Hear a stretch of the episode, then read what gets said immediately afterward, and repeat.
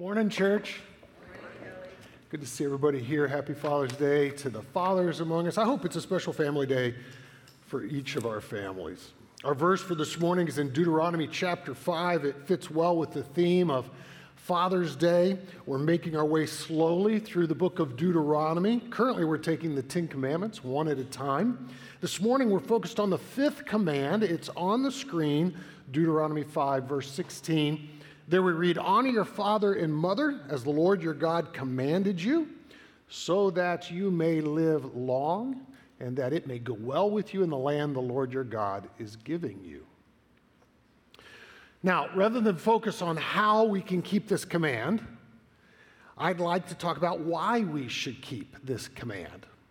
Regardless of one's age, honoring our parents involves things like listening closely to them, offering gentle responses to them, making caring efforts toward them, and at different stages and for different reasons that may go easily for us. It may be difficult for us at times, uh, but I feel like we often know how we're to honor our folks. Uh, I find most of us know what it is that we should be doing, but we may sometimes be fuzzier on why we should do it. Why should we honor our mother and father? What does it matter that, to God that we would esteem our parents? To answer this question, we need to assess our theology of family. What is your theology of family? That question might sound funny to some. Don't let the word theology throw you. Theology simply means God thoughts, which means that we're all theologians to some degree because we all have opinions on what God is up to in the world. We all have God thoughts. We have our perspective on what God's doing, why he's doing it in the world. So when I ask, what is your theology of the family? What I want us to wrestle with is, for what purpose do you believe God created the family? What is the divinely ordained function of mom and dad? Now, admittedly, when I started in ministry some twenty-eight years ago now, answering that question was not terribly controversial. In fact, when I started in ministry uh, twenty-eight years ago, both of America's political parties defined marriage as solely between a man and a woman. Today, there are all types of opinions, all types of opinions about the nature of and the purpose of the family. Of course, we learn from the first two chapters in the Bible that God designed the family for a particular purpose. Turn with me in your copy of the scripture to the first chapter in the Bible. Should be easy enough to find. Genesis chapter one. We can glean a theology from of the family from the first two chapters in the Bible. And I'm just going to jump around a little in Genesis one and two. So Genesis one, verses twenty-seven and twenty-eight, there we read, "God created mankind in his own image. In the image of God, he created them," plural, "male and female, he created them. God blessed them and said to them, 'Be fruitful and increase in number. Fill the earth and subdue it. Rule over the fish in the sea and the birds in the sky and over every living creature that moves on the ground.'" These two verses are packed with lots of important theological truths. For example, from these two verses, we learn that all people are created in God's image. We're image bearers, each of us. We're stewards. We've been given a charge to rule over, subdue the earth. We have gifts and time. We have talents, treasure that we're to bring to bear on our stewardship responsibilities.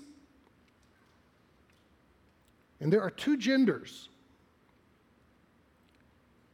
And these genders are the means by which the earth is to be filled. In the subjugation of the earth, or the ruling over the earth, the stewardship responsibilities are to be carried out. Adam and Eve were told to be fruitful together. They were to increase in number biologically. And through that biological increase in number, they were going to rule over the earth. They were going to subdue it. Toward that end, God the Father ordained the one flesh union between a man and a woman as the very backbone of social order. At the close of the creation narrative, Genesis chapter two, verse twenty-four, we read, "Therefore a man shall leave his father and mother and hold fast to his wife, leave and cleave, it's often referred to. Hold fast to his wife, and they shall become one flesh. The two become one. Now, this is not to say that you have to be married or that you have to have children to be image bearers or to fulfill your stewardship responsibilities. So in Genesis chapter one, verses twenty-seven and twenty-eight, we realize that we're image bearers and that we're, we're commissioned to steward, to rule over and subdue. In chapter two, there's a, a wedding ceremony. God gives, gives away the first bride. He, he, uh, he officiates the first wedding between Adam and Eve, and, and then he, he commissions this one flesh union in the marriage. But you don't have to be married to be an image bearer or to be a steward. You don't have to have children to be an image bearer or to be a steward. My point solely is that you have to be alive. My point is only that families created through biological reproduction was God's idea. In other words, marriage, parenting, sibling relationships, grandparenting, for that matter, the extended family experience of aunts and uncles and cousins, all God's idea. In fact, Jesus restates as much when asked about the permissibility of divorce.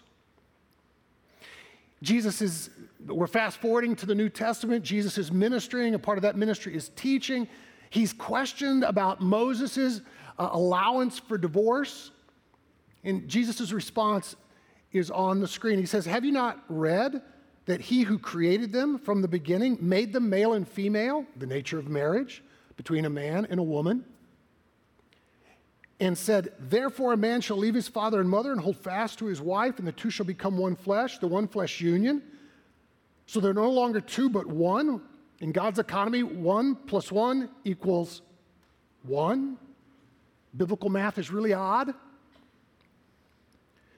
What therefore God has joined together, let no one separate.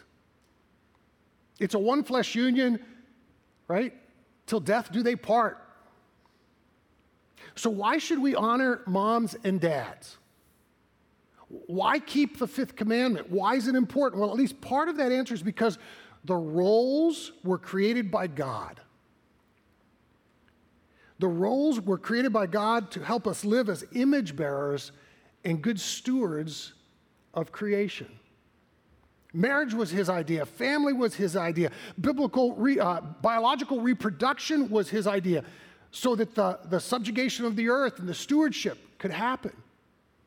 In fact, in Genesis two, we learn more about what the activity of ruling and subduing was to entail, as God's original purposes for mankind were further described in Genesis chapter two. It's on the screen, verse fifteen. The Lord God took the man and put him in the Garden of Eden to work it and care for it. And I underline there on the screen, work and care. It sounds pretty straightforward. He creates the garden. He creates uh, man and woman. He officiates over the first wedding. He places in, them in the garden, and they're going to work there. They're going to care for the garden. They're going to rule, subdue. They're in the garden. The experience for humanity in the garden, in other words, wasn't simply, I like to say, hammocks and margaritas. We think of the garden, and rightly so to a certain extent, as, as a paradise. We look back on it, oh, that we weren't outside the garden, which we are now. Oh, that we were in the garden, God's paradise. But it wasn't what we picture in, in how we often picture paradise, which is, you know, the sandy beach and laying in a hammock and relaxing, vacation basically. Humanity was to be active in the garden, working and caring for it. This means that work is a good thing. Work is not a bad thing. Humanity is, in fact, made to work. We're made to work. It's in work that we do what we're commissioned to do, that we live as image bearers, that we find our place in stewarding creation, that we represent Him and bring glory to Him and experience His joy, using our talents and our gifts and abilities. But what is particularly interesting is that the words translated as work and care in verse fifteen stem from two Hebrew verbs which are later used to describe the spiritual service performed by the Levites in the tabernacle. Follow me here. In Genesis two fifteen, in the creation narrative, Adam and Eve are placed in the garden and they're told to work and care for it. They're there to work and care. They're to steward, rule and subdue it. Well, the, the, the root stems of these Hebrew words, work and care, are later used to describe the Levitical priesthood and their activities in the temple.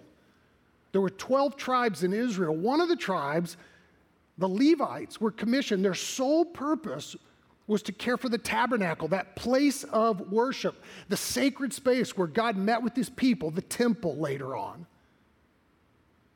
And the same root words used to describe what Adam and Eve were doing in the garden are used to describe the priestly work in the tabernacle. Why does that matter? It means that the activities, whatever they were that Adam and Eve were doing, it wasn't simply that they were trimming hedges or tilling soil. No, their work was a priestly work. Humanity's work in the garden was an act of worship. Adam and Eve were in sacred space, that is, the space that God inhabited with them. He walked in the garden with them, we know from Genesis chapter three at the opening to the fall narrative. His presence among them, they're working it, they're caring for it, they're learning to rule and subdue the earth, they're managing the garden, and that's all worship-filled work activities, priestly activities before God. And it's not just that Adam and Eve were to be priests, all of their descendants would have been the same. Have you ever wondered what might have happened if Adam and Eve had never disobeyed God, if this morning we were in the garden? If Adam and Eve hadn't disobeyed and been ushered out of the garden, wh- how would that have worked? I think it only stands to reason that through the working and the caring, those priestly activities, those worship-filled activities, that the borders of the garden would have been extended, families would have been multiplied, they would have been fruitful. There'd be aunts and uncles and grandparents and more marriages in the garden. They would have carried on their tasks and the garden would have expanded and humanity would have expanded and the presence of God would have been enjoyed by all. Eve's role in the garden is defined in verse eighteen as that of a suitable helper for Adam.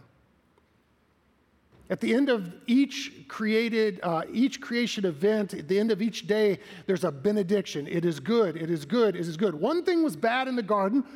Perhaps you remember the one malediction, bad word, the one thing that wasn't right in the garden. It's not good for Adam to be alone. So God puts Adam to sleep, takes part of the material flesh of Adam and forms Eve as a suitable helper for Adam, to help him in his worship-filled work, this priestly activity, whatever they were, of working and caring, ruling, subduing.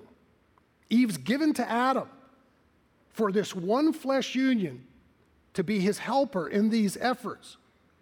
And I should note that to be the helper is not meant as a demeaning term. It doesn't suggest lesser status or lesser importance. It's a reflection of her ability, in fact, to provide what is lacking in Adam. Something was not right with Adam, and she brings it. In fact, the same Hebrew word for helper, Eve is the suitable helper for Adam. This same word is used twenty-one times in the Old Testament, fifteen of which describe God's help for humanity. God is the suitable helper for humanity, described in the same way that Eve is described in helping Adam. So it's not a demeaning, it's not a less than role.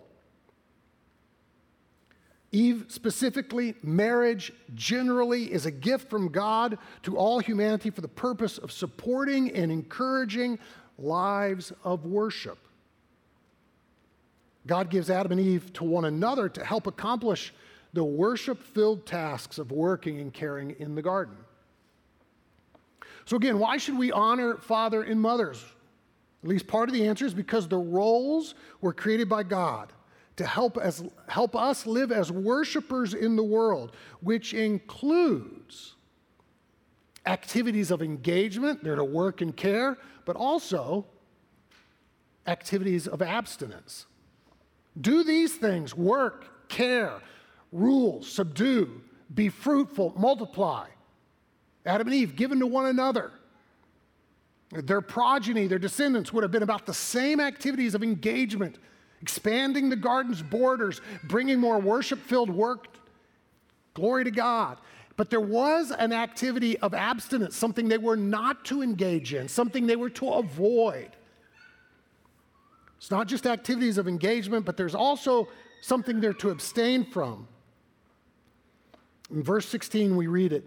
It's well known. You are free to eat from any tree in the garden, but you must not eat from the tree of the knowledge of good and evil, for when you eat from it, you will certainly die. They're to work, care, rule, subdue, priestly activities of worship. Do these things. Don't do this. A life of worship still includes engaging in activities that bring God glory, finding our place of stewarding the gifts we've been given, bringing Him glory, knowing His joy, as well as abstaining from prohibitive activities. Our setting is much different now, but that's still what it means to be an image bearer, to engage in the activities that we've been directed to and abstain from those that we've been told to abstain from. So here's my theology of the family. The marriage relationship, and by extension the family, was designed by God to empower us for lives of worship, which include activities of both engagement and abstinence as image bearers. Now you may be thinking, well, that, that was not at all my family experience. If your family didn't empower you as an image bearer to live a life of worship, I can completely understand that. We are outside the garden. We live in a, a sin-filled world. Sin affects our families. I'd go so far as to say you're certainly not alone in this room. I know, in fact, that there are, are many families that actually encourage lives of disobedience, the engagement in the activities that we're to abstain from and the abstinence from activities that we're to engage in. The truth is that as my understanding of theology of family to fuel worship-filled activities, it wasn't even that for very long for Adam and Eve. We don't know how long they were in the garden, but it went bad at one point. The first marriage relationship soon faltered. Only three chapters into the redemptive story, the narrative of history, in chapter three, Adam and Eve disobey God, engaging in the very activity that they were to abstain from. By eating the forbidden fruit, they bear the consequences of being ushered out of the garden, where they are still charged to, as image bearers, to steward the earth, rule, subdue it, and it gets a lot harder really quickly. Once outside the garden, they begin to have children to fruitfully increase. Remember, they're still to increase. They're still to rule and subdue. They found themselves outside the garden, and that their priestly function did not come near as easily anymore. They're still to live for God's glory, His goodness, just as we are today. But sin was in the world. Activities didn't go near as easily. In fact, in chapter four, you could say all hell breaks loose. In that the theology of the family that I just presented completely breaks down. The family, once intended by God to be the fuel for ruling and subduing, for working and caring in the garden, becomes a place of murder. As the firstborn son Cain takes the life of Abel, and if you know the story well, Genesis four, it's actually over sacrifices being made. That is worship-filled activities. It's a worship war. Cain's discouraged that his sacrifice wasn't received. He didn't follow the directions as he was supposed to, apparently. He gets angry at Abel, whose sacrifice was received. God warns him to get his anger un- control, under control, but he lashes out. And the family becomes a hub, not for worship-filled encouragement, but for crime, discouragement. If you're thinking that your family is dysfunctional, you are not alone. If you feel as though you missed out on God's design for family, don't despair. God in his kindness has provided for us an eternal family. The good news of the gospel is that God has acted on our behalf to redeem our family relationships. Look at how the author of Hebrews, New Testament book, outlines the impact of Christ's death and resurrection. And notice that he uses family relationships to talk about the impact that Jesus has had upon our lives. Hebrews chapter two, verse eleven.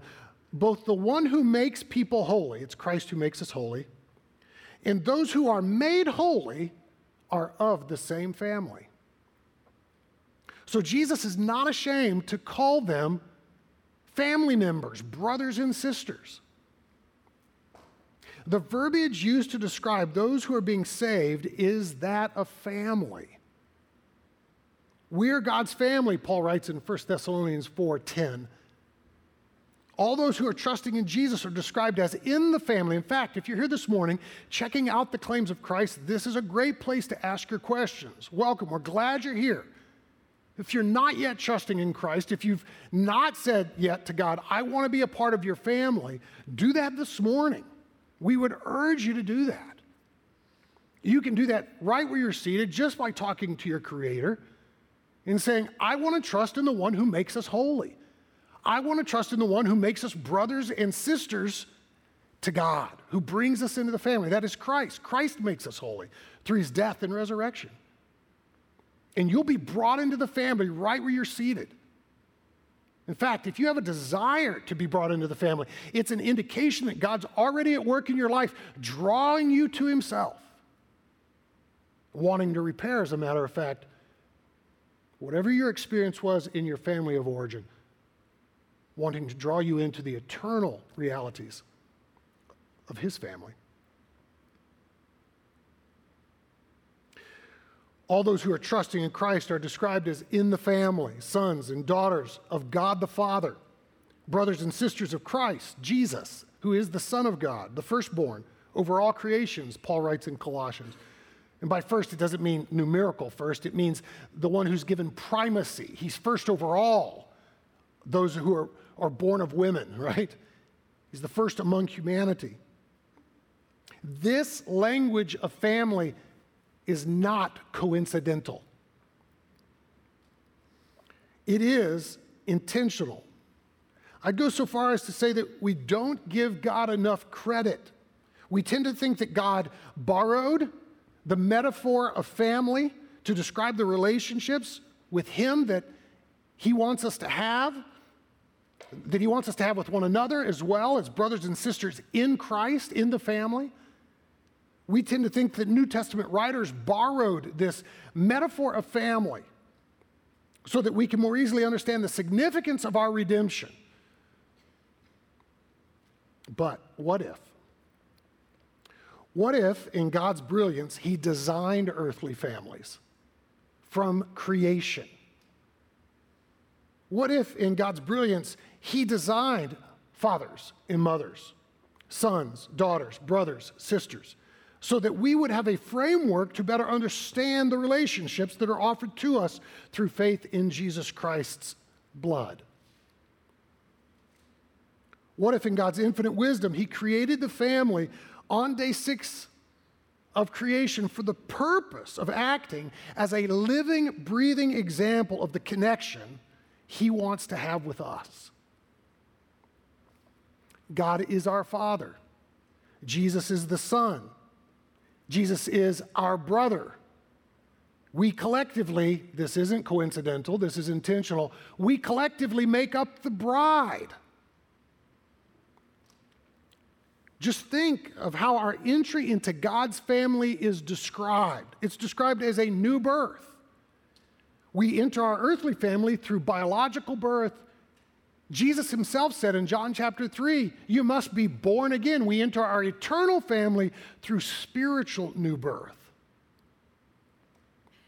Might God have had the foresight to create these realities for the sake of our understanding?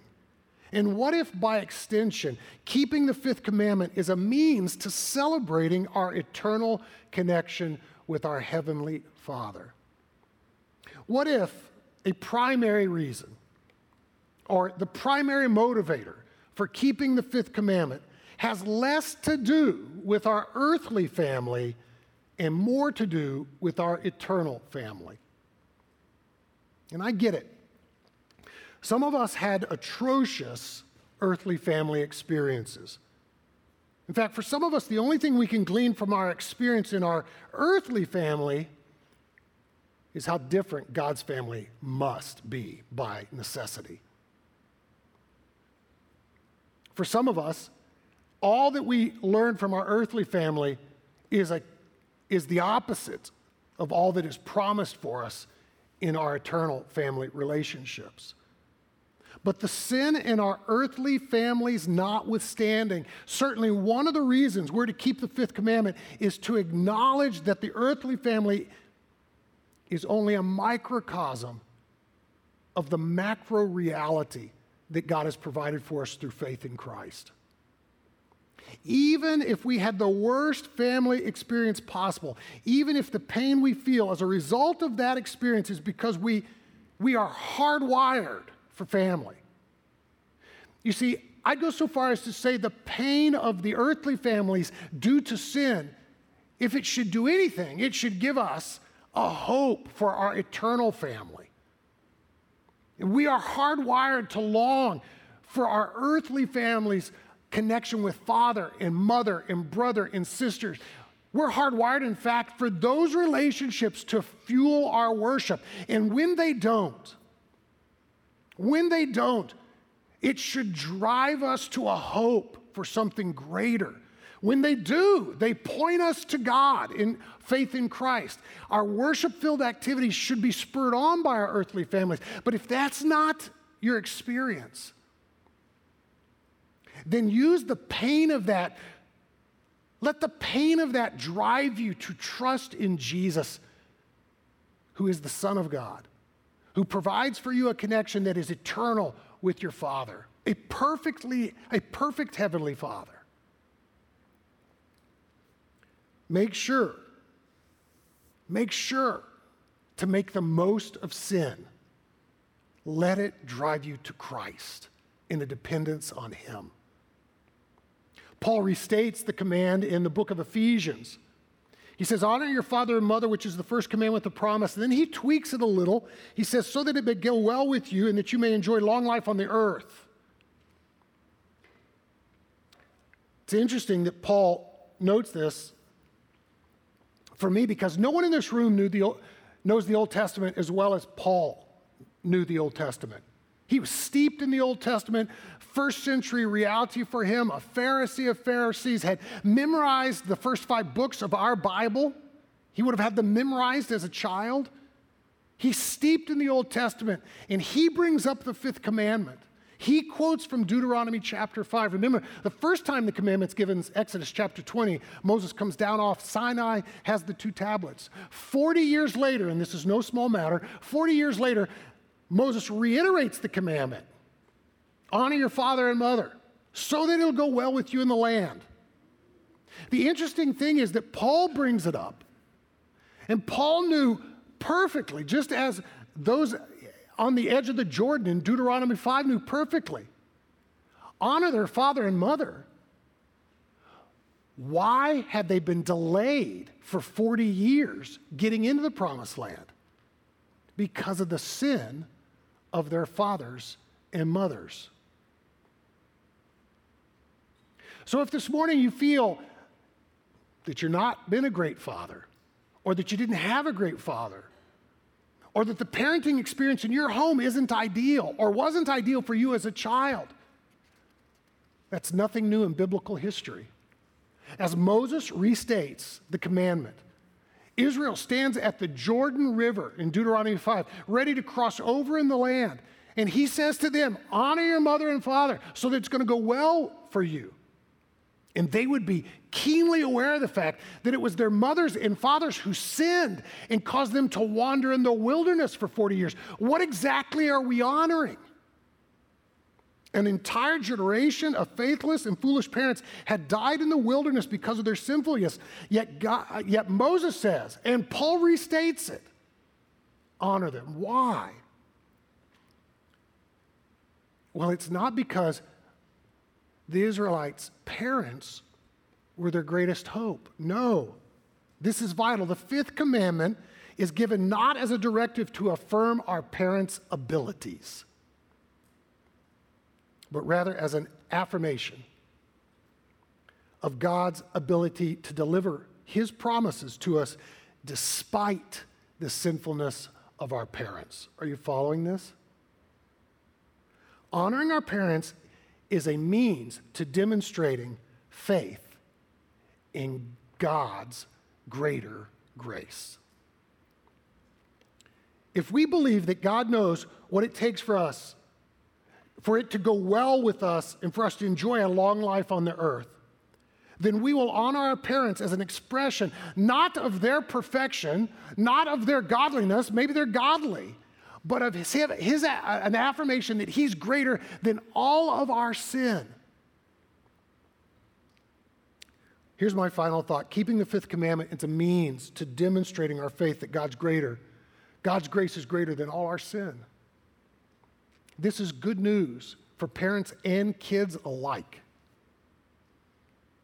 We're to honor our mothers and fathers because the role was designed by God. Family was his idea.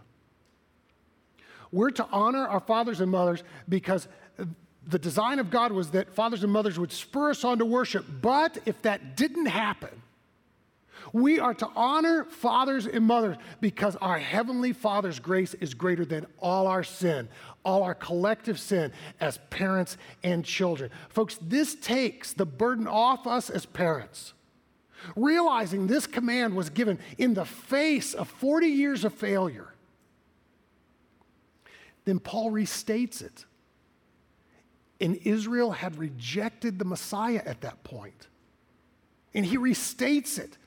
God's grace is greater. We can honor our fathers and mothers, whether or not they fueled worship in our lives or undermined worship in our lives, because God is greater. He's a perfect Heavenly Father who knows exactly what we need for it to go well with us in the world. And he's caring for us in his goodness and grace. This takes the burden off of parents. It's not permission to go on sinning, but it's the easy yoke and the light burden that God is greater than our shortcomings as parents. And it takes the burden of, of us as children, particularly if we did, had less than ideal families of origin, that we're not held back by our parents. No, God has intervened. He sent his son to care for us, to make us brothers and sisters with Christ, to pour out his blessings on us, and to lavish his love on us. Why keep the fifth commandment? We keep the fifth commandment as an affirmation that God's grace is greater than all our sin. Amen? Let me pray for us. Father, we pray for your goodness to us now as we close. Well, I pray for the easy yoke and the light burden of faith in our lives. I pray that we would forgive our parents where they let us down, where their sin impacted us negatively. And I pray, Father, that as parents who are inevitably imperfect, that we would bask in the grace given us in Christ. And we would depend on that grace, and we would point our kids towards faith in Christ, not faith in us. We pray this for the glory of your Son and the good of your people. Amen.